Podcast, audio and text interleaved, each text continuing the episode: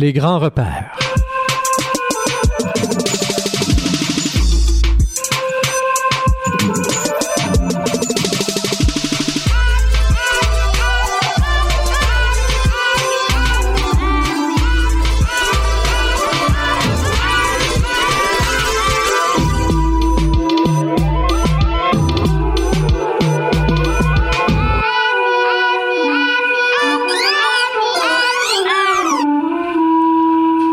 Bonsoir tout le monde, Rémi Perra avec vous, encore une fois cette semaine pour l'émission Les Grands Repères. Et j'ai dans les mains le livre La Première et Dernière Liberté, livre dans lequel on a recueilli finalement les différentes paroles de Krishnamurti, qui est un homme bien connu, indien en fait, bien connu, qui a marqué, comme me disait M. Guy Ouellet là, tout juste dans l'émission précédente, en dehors du micro, là, il me disait « Ah ben cet homme-là a marqué toute une génération, la mienne, au moment où on était au cégep, et donc tous ces enseignements, tous ces écrits, et cet appel finalement à la conscience, à prendre conscience, à le travail sur soi-même, l'importance de se construire en vérité avec soi-même pour pouvoir ensuite être à même de réellement coopérer avec les autres et tout ça. Bon, ben c'était quelque chose qui avait résonné très fort à l'époque. J'ai donc entre mes mains, La Première et Dernière Liberté, Krishnamurti. Et c'est un livre qui m'a été offert, si je me souviens bien, lors de mon mariage, il y a 13 ans maintenant. On a souligné au cours du week-end notre 13e anniversaire de mariage et c'est un livre que je n'ai jamais lu. C'est quand même spécial que tout à coup, là, ce soir, tiens, je décide de vous en lire des extraits parce qu'au cours de la semaine, j'ai été bien occupé et j'ai pas eu le temps de lire, j'ai pas eu le temps de préparer l'émission de ce soir. Bon, je me suis dit, je dois bien avoir quelque chose dans ma bibliothèque que je pourrais découvrir avec les auditeurs qui, eux, connaissent peut-être déjà ou alors vont le découvrir avec moi. Et c'est ce qu'on va faire ensemble puisque ce livre-là est écrit sous forme de petites chroniques où on a pris chacun de ces enseignements, des enseignements somme toute assez courts sur des grands thèmes comme l'esprit critique, la croyance en Dieu, la mémoire, la prière et la méditation, le conscient et l'inconscient, etc., etc. Et à chaque fois, ça fait 4-5 pages là. Mais dans l'introduction, je vous situe un petit extrait là, de l'introduction qui nous permet de voir, de situer un peu le personnage et en même temps nous donne un peu l'impression que le livre qu'on tient entre les mains est complètement inutile. Oui, voilà. Hein? Parce qu'il nous dit, un des thèmes fondamentaux développés par Krishnamurti dans même passage, « Il y a de l'espoir en l'homme, non en la société, en des systèmes, en les systèmes religieux organisés, mais en vous et moi. » C'est là qu'il se situe l'espoir. « Les religions organisées avec leurs médiateurs, leurs livres sacrés, leurs dogmes, leur hiérarchie et leurs rituels n'offrent que de fausses solutions au problème fondamental de l'homme. Lorsque vous citez la Bhagavad Gita ou la Bible ou quelques livres sacrés chinois, vous n'êtes en train que de répéter. » C'est évident, n'est-ce pas? Et ce que l'on répète n'est pas la vérité, c'est un mensonge, car la vérité ne peut pas être répétée. Un mensonge peut être diffusé, exposé et répété, mais il n'en est pas de même de la vérité. Lorsqu'on la répète, elle cesse d'être la vérité. Donc, les livres sacrés ne sont pas importants.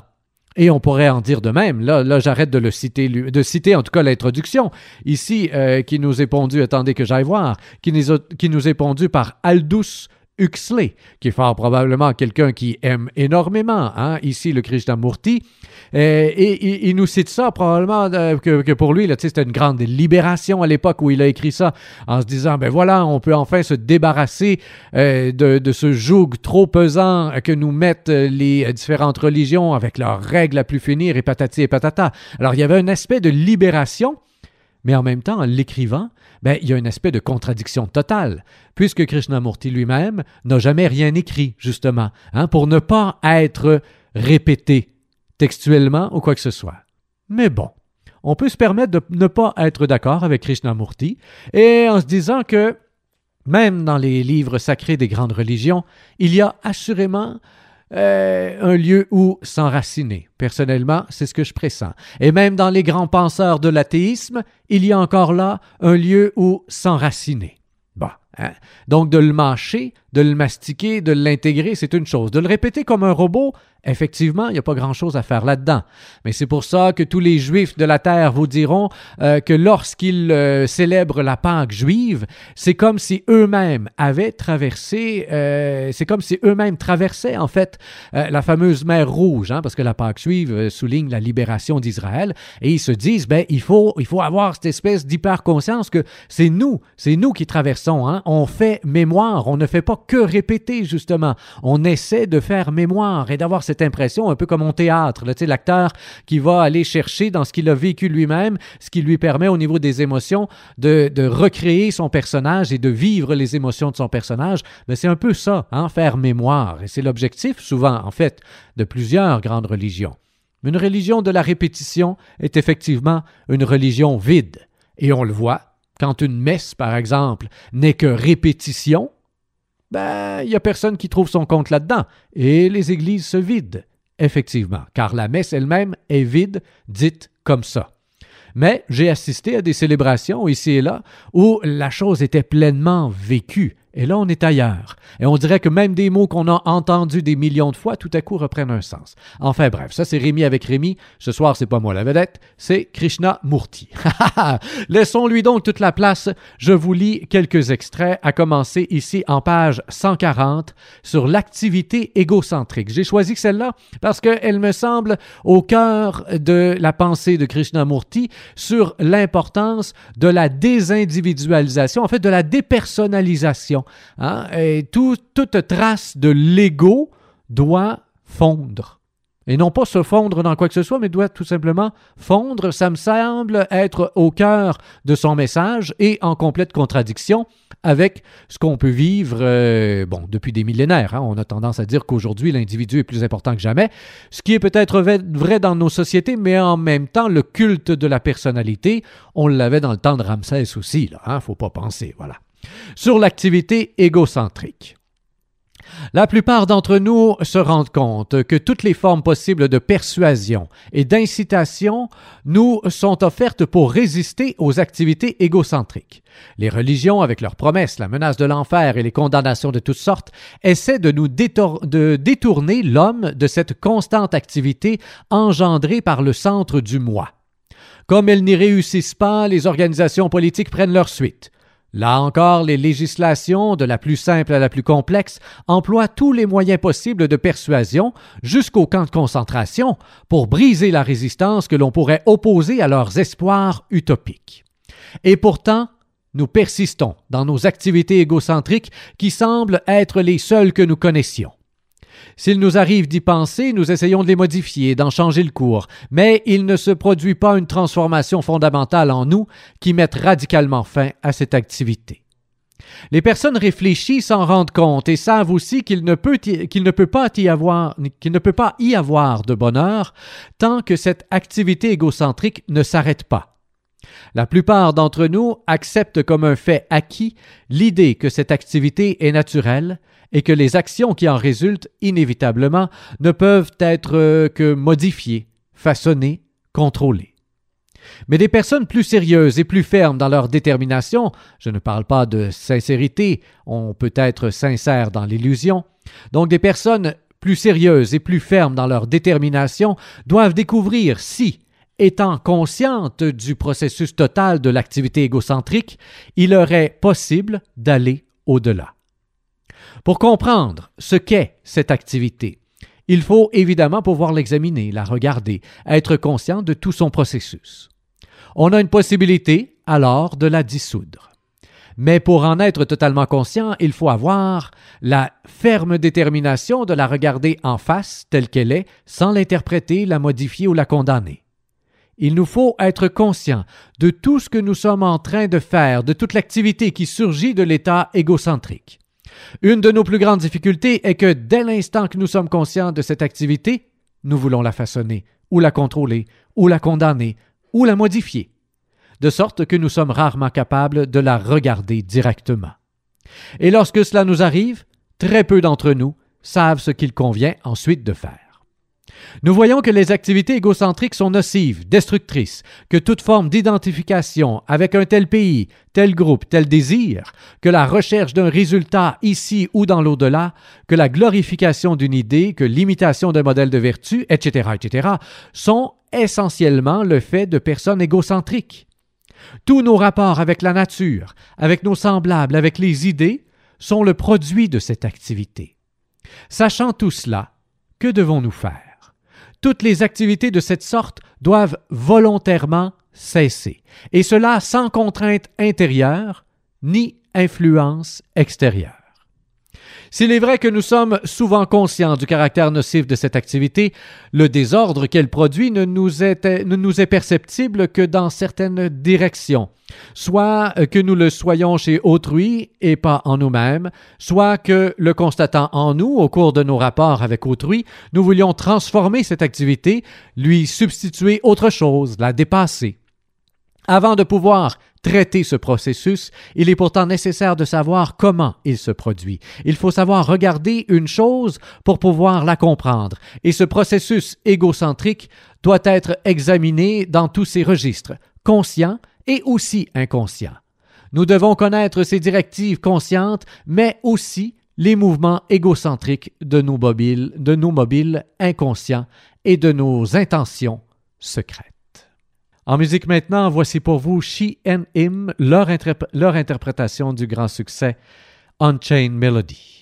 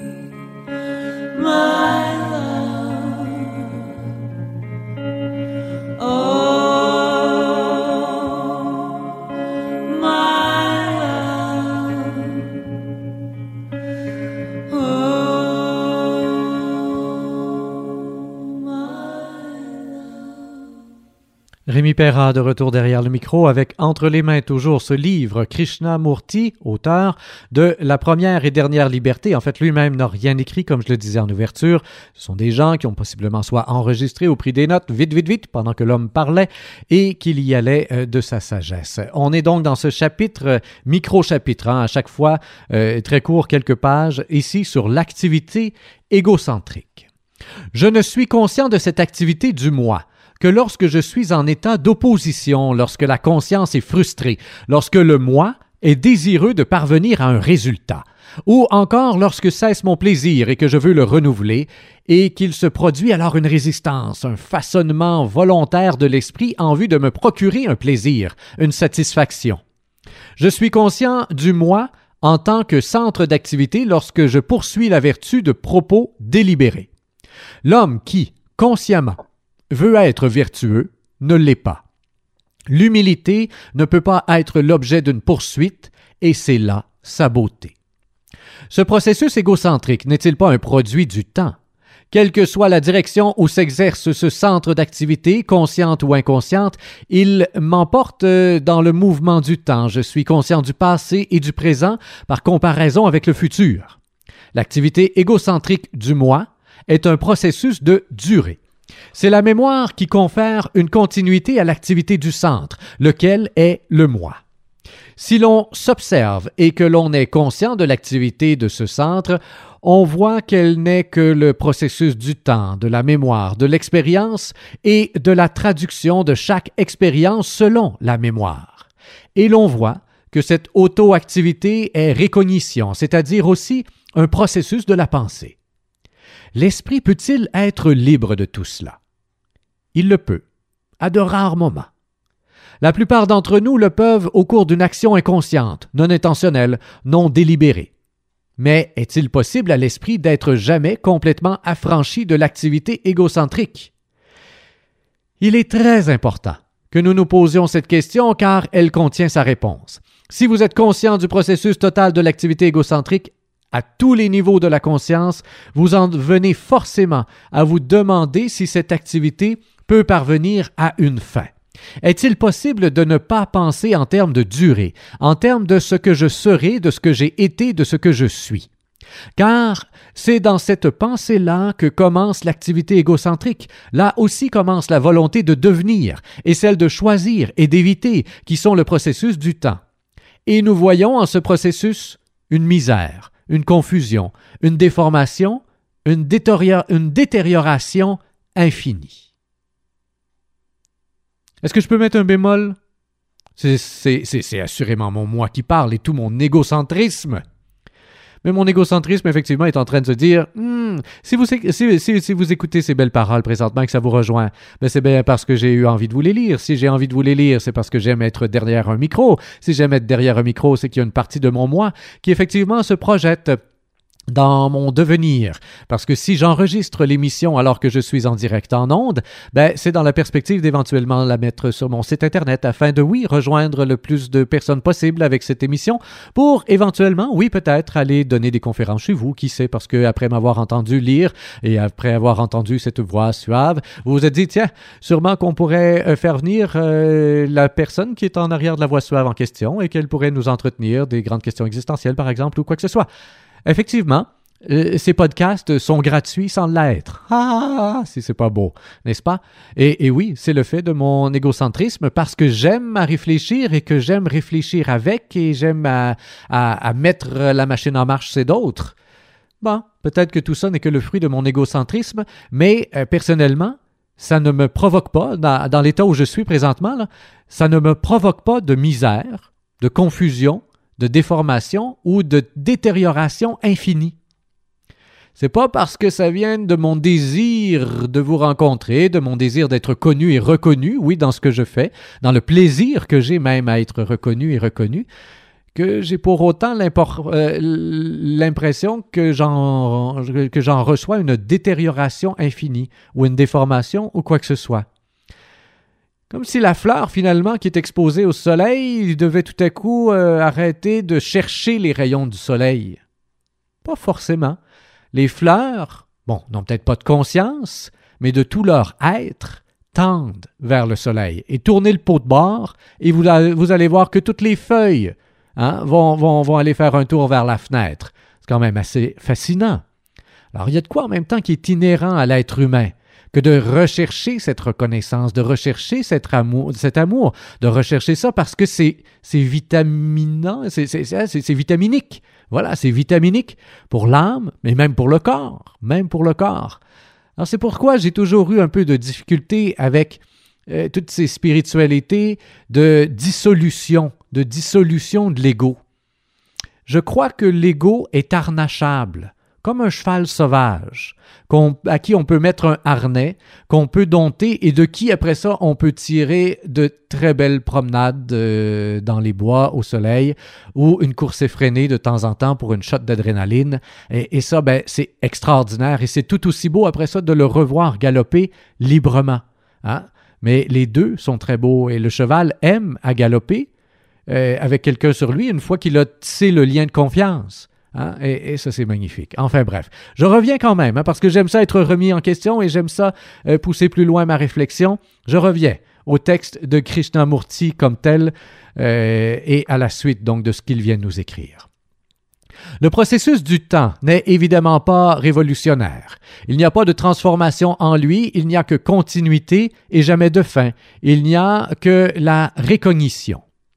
Ce n'est qu'avec la cessation totale du processus du temps, de l'activité du moi, que se produit une révolution, une transformation, la naissance du neuf. Étant conscient de ce processus entier du moi dans son activité, que doit faire l'esprit? Ce n'est que par une révolution que peut se produire un renouveau, que le neuf peut surgir, non pas une évolution, non dans un devenir du moi, mais lorsque le moi arrive à une fin totale. Le processus du temps n'engendre pas le neuf. La durée n'est pas le mode de la création. Je ne sais pas s'il est jamais arrivé à l'un d'entre vous d'avoir un moment créatif. Je ne parle pas de la création qui consiste à mettre en œuvre une certaine vision. Je parle d'un moment créatif où il n'y a pas de récognition. Ce moment-là est un état extraordinaire où le moi, en tant qu'activité par récognition, a cessé. Ce que, finalement, j'appelais il y a quelques émissions de cela en lisant le livre « L'esprit de l'athéisme », ce que j'appelais personnellement un moment d'éternité, ce que Freud appelait le sentiment océanique. C'est ce que j'apprenais en lisant justement ce livre, « L'esprit de l'athéisme ». Vous avez là le podcast qui est déjà en ligne sur mon microphone. Ça, c'est probablement mon ego qui parle en vous disant « vous pouvez toujours continuer d'en écouter quand vous aurez terminé celui-là ». Mais toujours est-il que, effectivement, ces moments d'éternité sont extraordinaires. Si nous sommes attentifs, nous pouvons voir qu'en cet état, il n'existe pas une entité qui perçoit l'expérience, qui se souvient, qui traduit, qui reconnaît et qui ensuite s'identifie à elle. Il n'y a pas de processus de pensée car celui-ci appartient au temps. En cet état de création qui est intemporel et où le neuf est créatif, il n'y a aucune action du moi. Notre question est donc, est-il possible à l'esprit d'être en cet état, non pas momentanément, non pas à de rares instants, mais, je ne voudrais pas employer les mots toujours ou perpétuellement qui impliqueraient une durée, peut-il être en cet état sans tenir compte du temps?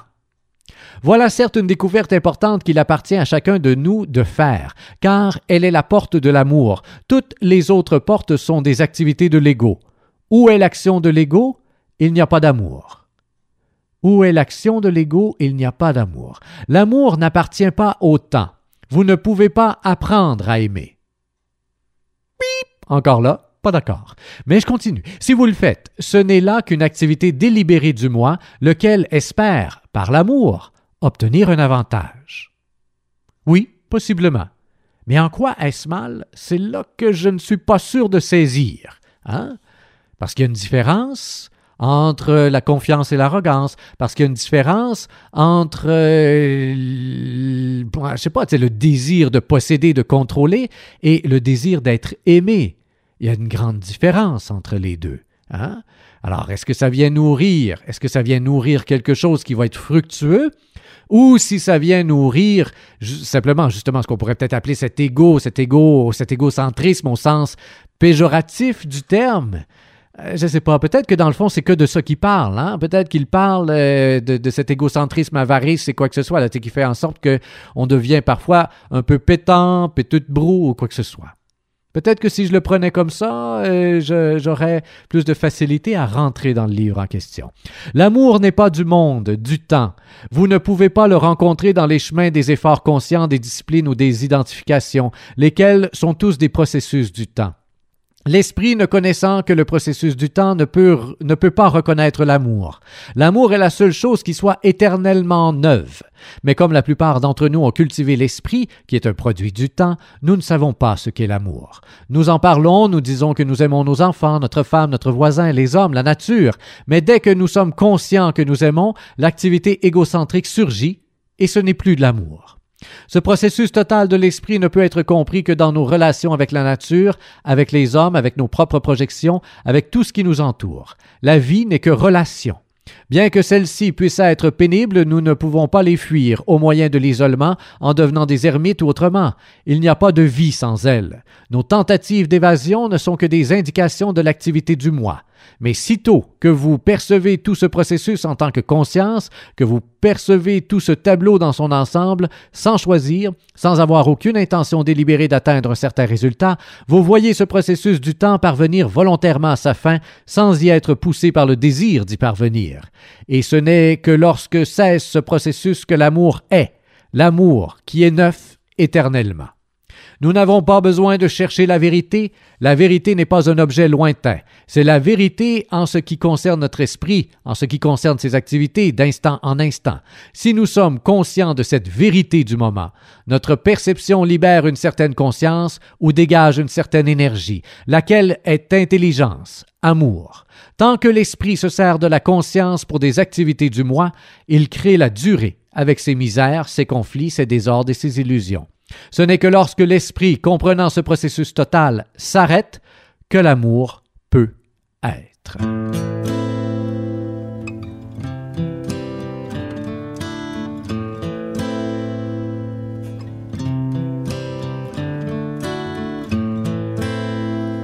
I hurt myself today to see if I still feel. I focus on the pain, the only thing that's real. The needle tears a hole,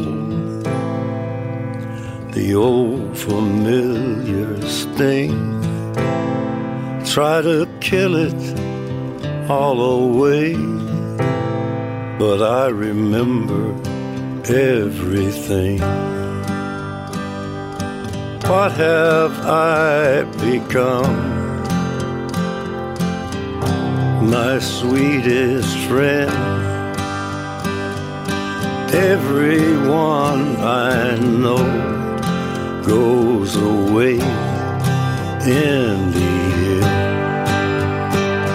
and you could have it all. Dirt. I will let you down. I will make you hurt.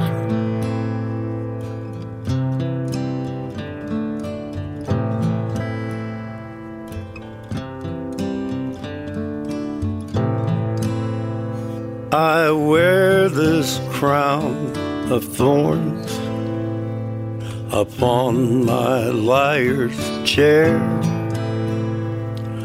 full of broken thoughts I cannot repair. Beneath the stains of time, the feelings disappear. You are someone else, I am still right here. What have I become, my sweetest friend? Everyone I know goes away in the end. And you could have it all, my empire of dirt. I will let you down, I will make you hurt. If I could start again, a million miles away, I would keep myself, I would find a way. Rémi Perra toujours derrière le micro avec entre les mains La Première et Dernière Liberté, Krishnamurti. Alors, je vais maintenant aller vers la fin du livre. Une des questions qui a attiré mon attention est sur le sens de la vie. Hein? Alors, attendez ici là, que je retrouve la bonne page. C'est en page 309 que nous avons ce micro-chapitre donc sur le sens de la vie. Ce sont des gens qui lui posent des questions. Quelqu'un lui demande « Nous vivons ». Mais nous ne savons pas pourquoi. Pour un grand nombre d'entre nous, la vie n'a aucun sens. Pouvez-vous nous dire la raison d'être et le but de nos vies? Ah ben voilà, je ne sais pas si vous êtes de ceux qui se posaient cette question. Eh bien, voici ce qu'a donné comme réponse Krishnamurti à l'époque. Pourquoi? Pourquoi me posez-vous cette question? Pourquoi me demandez-vous de vous dire quel est le sens et le but de la vie? Qu'est-ce que nous appelons vivre? La vie a-t-elle un sens, un but? Vivre, n'est-ce pas son propre but et son propre sens? Pourquoi voulons-nous plus? Parce que nous sommes si mécontents de nos vies, elles sont si vides, si vulgaires, si monotones, avec l'indéfinie répétition des mêmes gestes que nous voulons autre chose. Notre vie quotidienne est si insignifiante, assommante, intolérablement stupide que nous disons « Ah, il faut qu'elle ait un autre sens ». Et c'est pour cela que vous posez cette question. Mais l'homme qui vit dans la richesse de la vie, qui voit les choses telles qu'elles sont, se contente de ce qu'il a. Il n'est pas confus, il est clair, et c'est pour cela qu'il ne demande pas quel est le but de la vie. Pour lui, le fait même de vivre est le commencement et la fin. Notre difficulté est que notre vie étant vide, nous voulons lui trouver un but et lutter pour y parvenir. Un tel but dans la vie ne peut être qu'une expression de l'intellect sans aucune réalité. Un but poursuivi par un esprit stupide et un cœur vide sera vide. Ainsi, vous vous demandez comment enrichir vos vies, intérieurement, non pas d'argent, j'entends bien. Cela n'a pourtant rien de mystérieux. Lorsque vous dites que le but de la vie est d'être heureux ou de trouver Dieu, ce désir de trouver Dieu n'est qu'une fuite devant la vie et votre Dieu n'est qu'une chose appartenant au connu. Vous ne pouvez vous acheminer que vers un objet que vous connaissez. Si vous construisez un escalier vers ce que vous appelez Dieu, ce n'est certainement pas Dieu. La vérité est comprise en vivant, non en s'évadant de la vie. Lorsque vous cherchez un but à la vie, vous vous en évadez. Vous n'êtes pas en train de la comprendre. La vie est relation. La vie est action en relation. Mais lorsque je ne comprends pas mon monde de relations ou lorsque celles-ci sont confuses, je cherche un sens à ma vie en me demandant pourquoi elle est vide. Pourquoi sommes-nous si seuls, si frustrés? Parce que nous n'avons jamais regardé en nous-mêmes pour nous comprendre. Nous ne voulons pas nous avouer que cette vie est tout ce que nous connaissons et que nous devrions par conséquent la comprendre pleinement et complètement.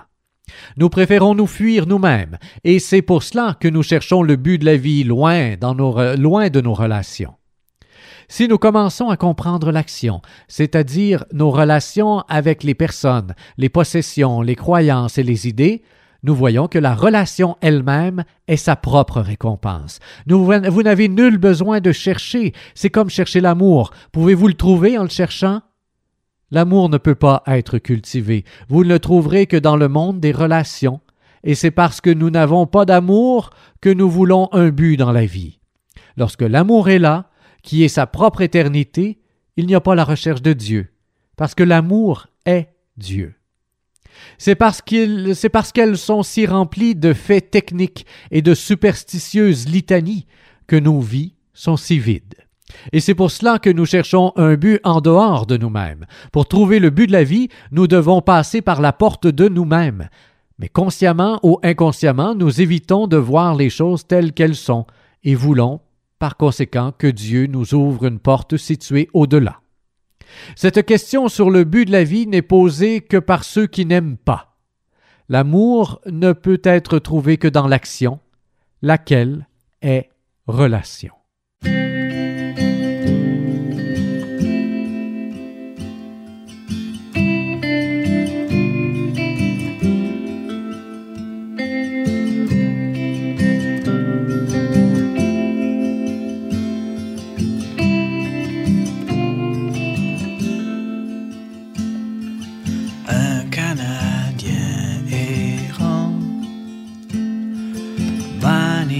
Ses foyers parcourez en pleurant des pays étrangers. Un jour triste et pensif, assis au bord des flots, au courant fugitif, il adressa ces mots.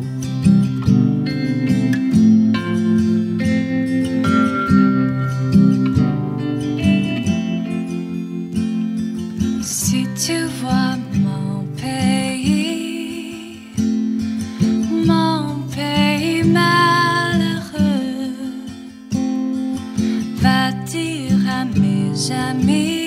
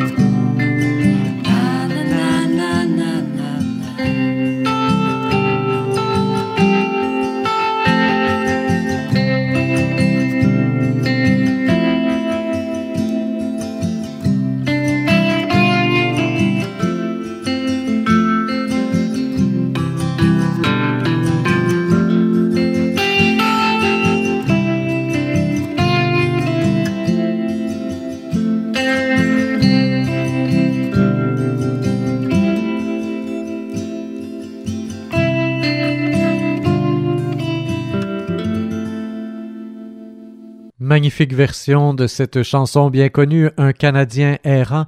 C'était le groupe White Horse qui nous offrait, ça a été mis sur le marché là, il y a quelques années de ça, peut-être 2 ans à peu près, cet album où White Horse nous offrait 6 ou 7 chansons là, en français, avec beaucoup de douceur à chaque fois. Magnifique, absolument. Voilà. On retourne donc une dernière fois à ce livre, La Première et Dernière Liberté, Krishnamurti, et voici vers la fin du livre, encore une fois, en page 312, un chapitre, micro-chapitre sur la confusion de l'esprit. Quelqu'un lui demande, quelqu'un lui dit en fait, « J'ai écouté toutes vos causeries et j'ai lu tous vos livres. Je vous demande tout à fait sincèrement de me dire, quel peut être le but de ma vie si toute pensée doit cesser, toute connaissance être supprimée et toute mémoire être perdue? Comment raccordez-vous cet état d'être, quel qu'il soit selon vous, au monde dans lequel nous vivons? Quelle relation a un tel être avec notre existence triste et douloureuse? » Krishnamurti répond. Nous voulons savoir ce que cet état est, qui ne peut être que lorsque toute connaissance, lorsque celui qui reconnaît, n'est pas. Nous voulons savoir quel rapport a cet état avec notre monde d'activité quotidienne, de poursuite quotidienne. Nous savons ce que notre vie est en ce moment, triste, douloureuse, constamment craintive, sans rien de permanent. Nous connaissons cela très bien. Et nous voulons savoir quel rapport cet autre état a avec celui-ci, et si nous écartons les connaissances et nous libérons de nos souvenirs, etc. Quel est le but de l'existence? Quel est le but de l'existence telle que nous la connaissons maintenant? Non pas théoriquement, mais en fait. Quel est le but de notre existence quotidienne? Simplement de survivre, n'est-ce pas? Avec toutes les misères, les douleurs, les désordres, les guerres, les destructions, etc., nous pouvons inventer des théories, dire « cela ne devrait pas être, c'est autre chose qui devrait être ». Mais ce ne sont pas des réalités, ce ne sont pas des faits. Ce que nous connaissons, c'est la confusion, la douleur, la souffrance, les perpétuels antagonismes. Nous savons aussi, pour peu que nous soyons lucides, comment tout cela est créé. Le but de nos vies, d'instant en instant, tous les jours, est de détruire, de nous exploiter mutuellement, soit en tant qu'individu, soit en tant qu'être collectif. Mon Dieu que j'ai de la misère à être d'accord avec ce que je lis. Je le dis, je vous le dis là, très précisément. Puis en même temps, je trouve ça beau, je trouve ça intéressant. J'essaie de me dire, bon, peut-être que, bon, évidemment, ça fait un bail que j'ai pas connu la guerre, que je vis dans un pays, j'ai grandi dans un pays en paix, je suis en paix avec mes voisins, je n'ai pas l'impression d'être en train de détruire ou de quoi que ce soit, quoique parfois, quand je prends ma voiture pour aller donner des conférences, j'ai pleinement la conscience d'être en train de polluer avec le CO2 que j'envoie, et etc. Et puis, j'essaie de réduire mon empreinte. Oui, je suis conscient de manger un être qui était vivant. Je suis en train de le détruire d'une certaine manière. Donc, j'ai tué pour manger, mais j'en suis conscient. Et je suis aussi conscient de tout l'apport que ça me donne parce que ça me permet ce soir d'être bien vivant et de vous parler au micro parce que ça me permet d'être en relation avec les autres et que d'un autre côté, il a l'air de mettre justement la relation au cœur de la vie, de profiter des relations qui nous entourent pour construire quelque chose dans une espèce de gratuité. C'est absolument magnifique. Mais d'un autre côté, à chaque fois qu'il parle du but de nos vies ou qu'il parle de la réalité qu'on connaît, ça a toujours l'air hyper pessimiste, comme si on était continuellement en train de s'exploiter mutuellement, comme si il n'y avait pas entre certaines personnes des complicités réelles qui permettent de construire quelque chose, et comme si même dans une certaine part d'exploitation, il ne pouvait même pas là y avoir quelque chose de positif qui ressort de tout ça. En tout cas, enfin bref, ça va mûrir dans ma tête. C'est l'avantage et le désavantage de vous le lire en direct, parce que comme je le disais en début d'émission, je ne l'ai jamais lu ce livre-là. Alors je le mastique en même temps que vous là, ce soir, et c'est pour ça que je vous donne à vif mes propres réactions. Et voilà, c'est peut-être juste mon ego qui fait pas content, pas content, pas content. On verra d'ici quelques semaines, quelques mois, ce que ça aura donné finalement au niveau de la réflexion comme telle. Mais je poursuis. Dans notre solitude, c'est vrai que si vous êtes parmi mes auditeurs, s'il y en a quelques-uns là, qui sont dans une passe difficile, personnellement, il y a 8 ans, là, ma fille venait de mourir. J'aurais lu ça, peut-être que je me serais reconnu un peu plus, là, dans la solitude, dans ma misère. Nous essayons d'utiliser les autres. Nous essayons de nous fuir nous-mêmes avec des divertissements, des dieux, des connaissances, toutes sortes de croyances et d'identifications. Tel que nous vivons en ce moment, c'est cela notre but, conscient ou inconscient. Existe-t-il au-delà un but plus profond, plus vaste, qui ne soit pas du monde de la confusion et de l'acquisition? Cet état qui ne comporte pas d'effort a-t-il un rapport avec notre vie quotidienne? Il n'a certainement pas le moindre rapport avec notre existence. Comment l'aurait-il? Si mon esprit est dans la confusion et la solitude, comment pourrait-il être relié à quelque chose qui n'émane pas de lui-même? Comment la vérité pourrait-elle être reliée au mensonge, à l'illusion? Mais nous ne voulons pas nous avouer cette rupture parce que notre espérance, notre confusion nous font croire à quelque chose de plus grand, de plus noble, à quoi nous voudrions être reliés.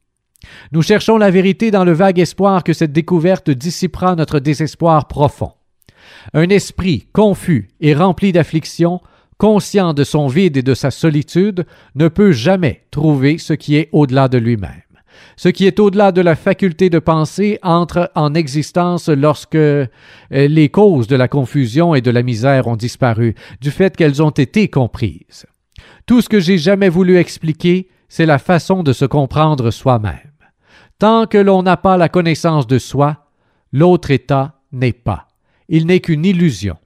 Si nous pouvons comprendre tout le processus de nous-mêmes, d'instant en instant, nous voyons qu'en clarifiant notre confusion, l'autre état naît. Ben, c'est peut-être parce que je suis déjà dans cet état-là. C'est peut-être pour ça que je ne suis pas d'accord avec la première. Je ne sais pas trop. Je continue, je poursuis en fait et je conclue ce petit chapitre-là avant de vous faire part, peut-être si j'ai le temps, d'un beau compliment que j'ai reçu dernièrement. Et il est alors en contact avec l'expérience qui a lieu. Mais étant de ce côté-ci du rideau, du côté des ténèbres, comment pouvons-nous avoir l'expérience de la lumière, de la liberté?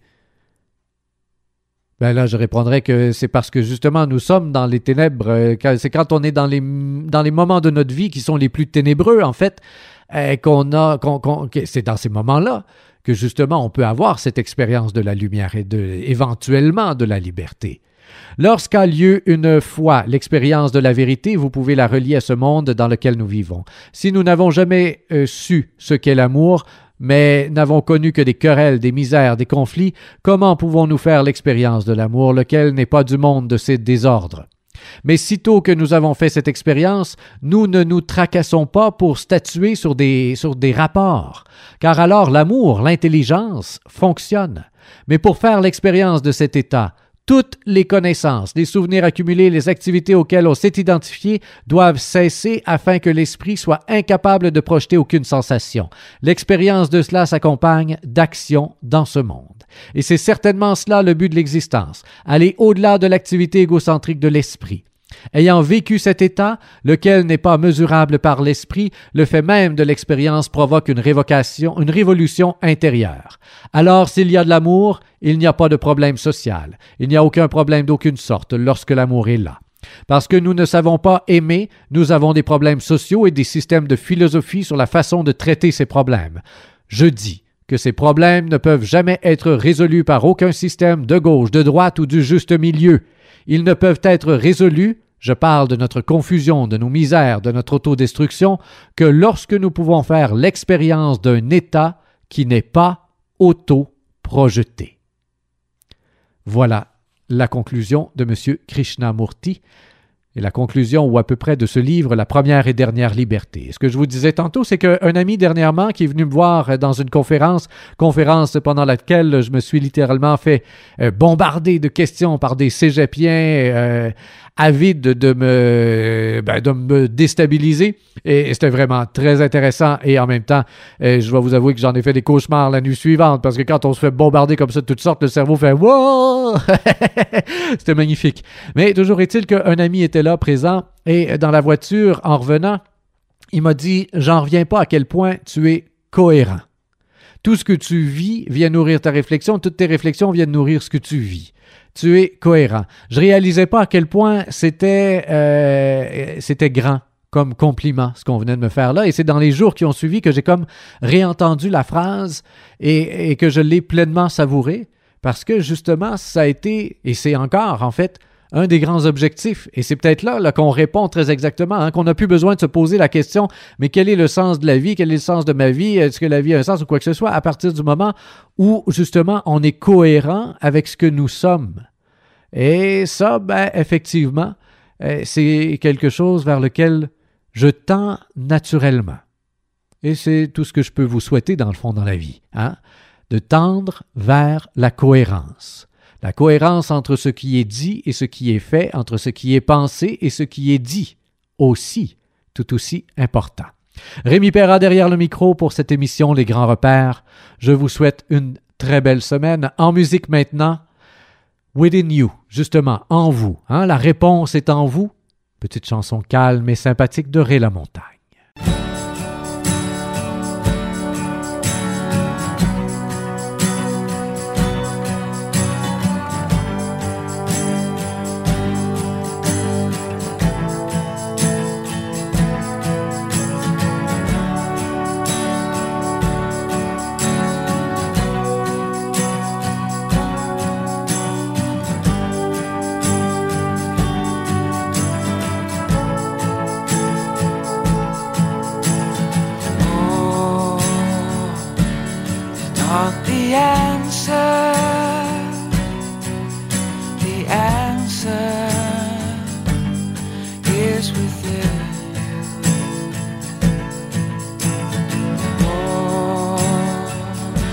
It's not the end.